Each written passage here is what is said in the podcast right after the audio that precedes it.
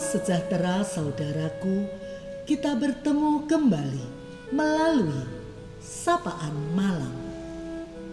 Ada berkat Tuhan untuk kita, firman Tuhan yang akan memberi penghiburan.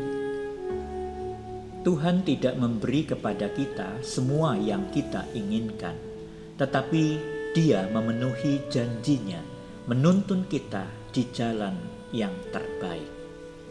Di heningnya malam ini, firman Tuhan Markus 4 ayat 41 hendak menyapa kita. Mereka menjadi sangat takut dan berkata seorang kepada yang lain, "Siapa gerangan orang ini sehingga angin dan danau pun taat kepadanya?" Saudara, bencana alam Gunung Merapi di Magelang dapat menyebabkan nyawa melayang, namun juga memberikan pasir bangunan yang berkualitas dan tanah yang subur bagi penduduk sekitar. Demikianlah dengan kehidupan kita ini.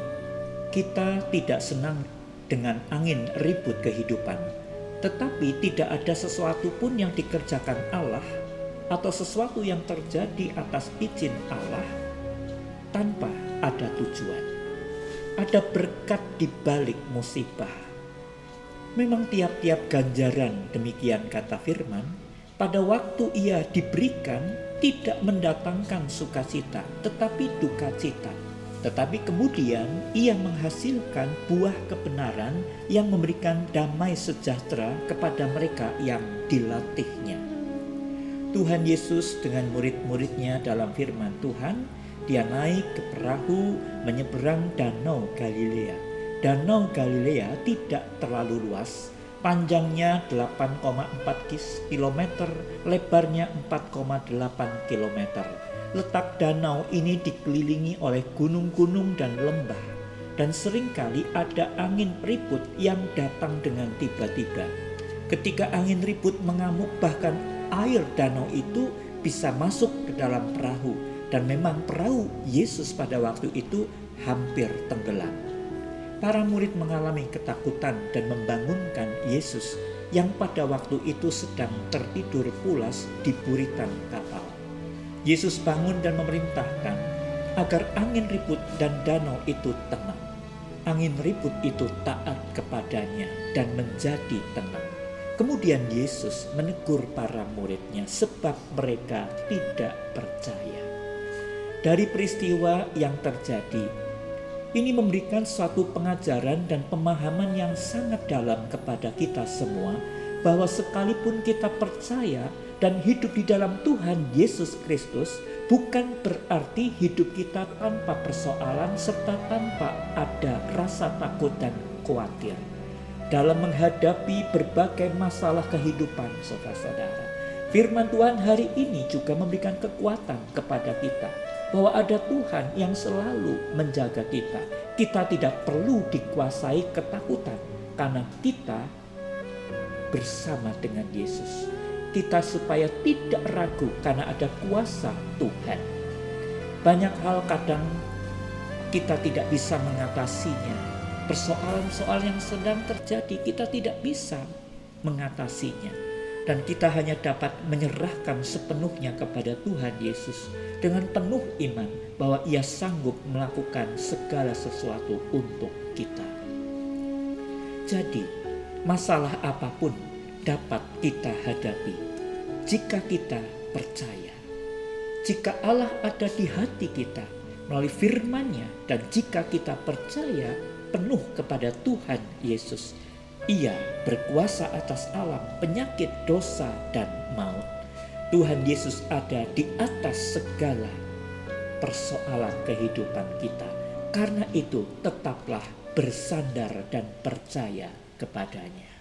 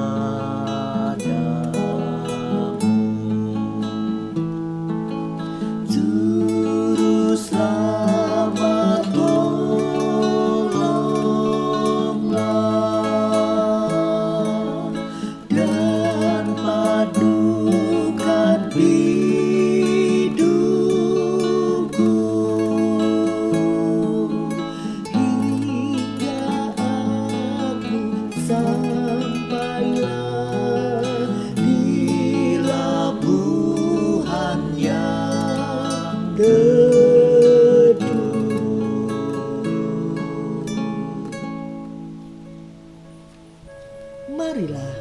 kita berdoa. Bapa di surga, bahwa kehidupan ini tidak selalu berjalan dengan mulus, bahwa kami mengikut Engkau, Engkau membimbing kami dan Engkau menopang kami juga melalui hal-hal yang kadang-kadang tidak enak dan itu harus terjadi. Terima kasih Engkau meneguhkan iman kami. Kami serahkan Tuhan kehidupan keluarga kami ini satu persatu. Tolonglah mereka agar mereka boleh selalu mengasihi Engkau, mereka boleh belajar untuk setia.